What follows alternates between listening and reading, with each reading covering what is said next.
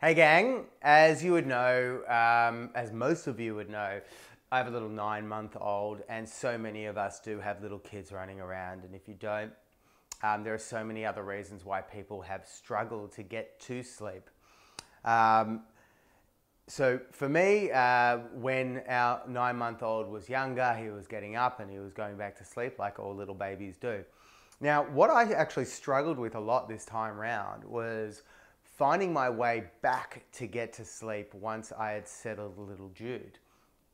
So, um, this, I suppose, hack or strategy came across my mind. Um, it's called the pilot sleeping strategy, uh, which I found really, really interesting and I try to put to the test.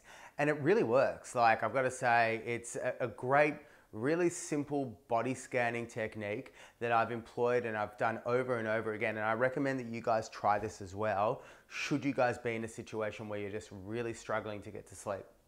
Now, what I found is, is if you get into this cycle and this loop of trying to get to sleep, and then you kind of get into that narrative of why aren't I sleeping, you know, that can kind of feed on itself and it can get into this vicious cycle. And all, all of a sudden, an hour's gone past, and you're just infuriated, frustrated because you, you're still wide awake and you don't know why. I think this is a really great strategy for you to be able to employ next time something like this happens. So, what I want you to do is close your eyes, relax your jaw, and just allow your head to just sink into the pillow. Really, just scanning through your entire head, your eyes, your nose, your cheeks, your jaw, and just allowing that to melt into the pillow. Then what you're going to do is bring your attention down to your lower extremities, your legs, your buttocks, your, um, your feet, and allow that to really just become heavy and draw itself straight down into the bed. Now, more often than not, you're going to be probably passing out by this stage.